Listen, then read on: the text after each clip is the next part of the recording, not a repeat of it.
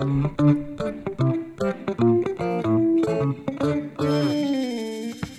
and welcome to Just a Guy and his journey back to God.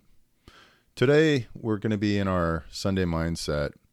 Even though it's Monday, I've been dealing with the hurricane, and so I hope you'll forgive me. But today, it's really is following God a list of do's and don'ts. And this is something that I've been thinking about a lot. And because I've been trying to grow closer to the Lord. And what does that mean? And as I've been reading all these days now and really trying to understand what God wants from me and what, what this is about. There have been times so often, even just recently, where it's like I feel like I've got to do better. I've got to do better. And that, I don't think there's anything wrong with that. But that's not going to change God's love for me. And that's not going to change whether or not He's active in my life. It's simply going to mean that uh, you know what what's my motivation? And, and am I simply trying to do better to go to heaven or what is the reason? What's the motivation? And I really started to think about it as I've been reading. All the greats of the Christian religion and the Jewish religion are imperfect people we've just read been reading in Genesis about about Abraham and some of the messes he created. How he lied about Sarah being his sister. And now that follows on with his son, Isaac, who goes around telling people that Rebecca is his sister. I mean, these guys don't learn, or they have a a sin they watch their father do, and now they do it. But whatever it might be, they're not perfect. Peter runs off, you know, half cocked all the time. And yet you see Peter grow. Cuts off the dude's the guy's ear, the servant's ear at the uh, when Christ is being arrested. And Jesus is like, uh, don't do that, and heals the guy's ear. You see lots and lots of what I would call failures and shortcomings and sins.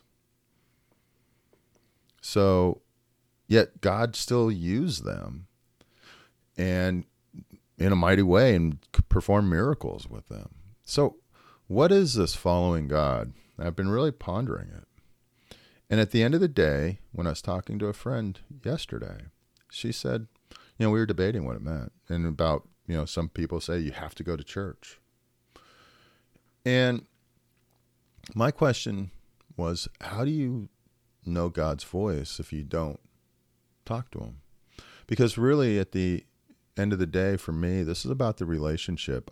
Abraham had a relationship with God, he knew God's voice. When God talked to him, he knew it.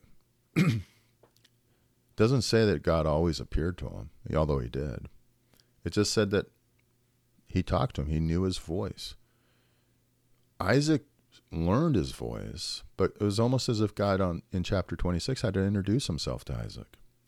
David knew his voice. Peter knew Christ's voice. So when he when you have the relationship and you're trying to say and people ask me, how do you know it's God talking to you? It's because you know his voice because you have a relationship. And I think about my relationship with my daughters. My daughters are grown, and when I call them on the phone, they know it's me, not just from the the ID that shows up in their phones. But when as soon as I start speaking to them, they know it's me. They know my voice. They know when something's wrong with me because they hear it in my voice and they know something is different.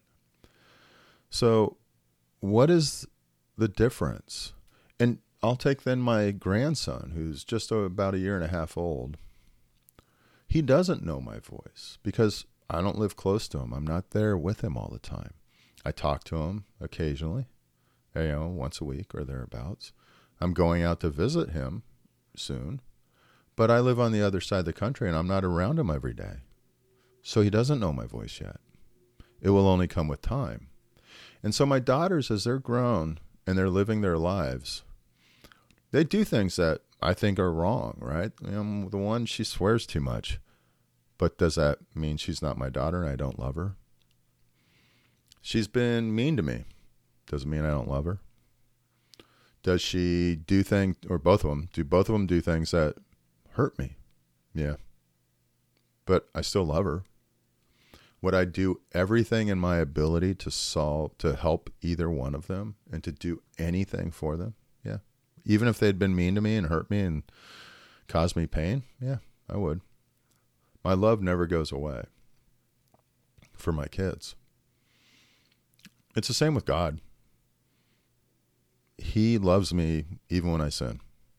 He loves me even when I disobey.